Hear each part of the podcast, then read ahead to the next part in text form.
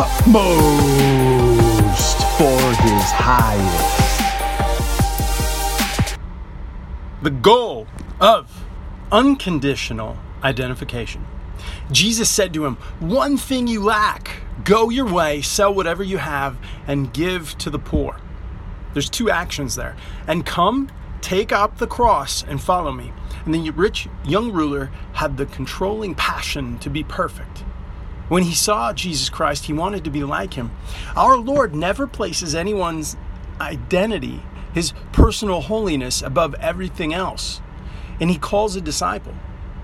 Jesus' primary consideration is my absolute annihilation of my right to myself and my identification with Him, which means having a relationship with Him in which there are no rela- other relationships.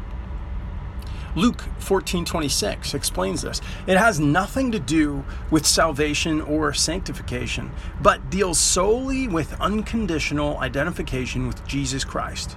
Very few of us truly know what it is meant by the absolute go of unconditional identification with and abandonment and surrender to Jesus. Then Jesus, looking at him, loved him.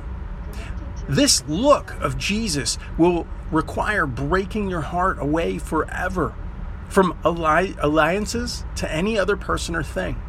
Has Jesus ever looked at you this way? This look of Jesus transforms, and it penetrates, and it captivates. And where you are soft and pliable with God is where the Lord has looked at you. If you are hard and vindictive, insistent on having your own way, and always certain that the other person is more likely to be in the wrong than you, then there are whole areas of your nature that have never been transformed by His gaze. One thing you lack from Jesus Christ's perspective oneness with Him, with nothing between, is the only good thing. So, whatever you have, I must humble myself until I am merely a living person. I must essentially renounce possessions of all kinds, not for salvation, for only one thing saves a person, and that is the absolute reliance of faith upon Jesus Christ. But to follow Jesus Come and follow me. And the road is this way. And he went. Oh, Father, I want nothing more than to follow Jesus solely, completely, without question. My desire, Lord, is that everything would fade away.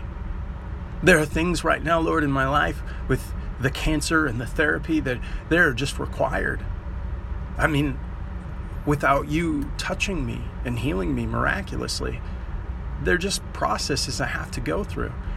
And I'm thankful for them and I'm thankful for the provision, Lord. But as soon as I am well, take them. Take all of me. Let nothing be remained or as a backup plan, but just take all of me. For your glory, I pray. Amen.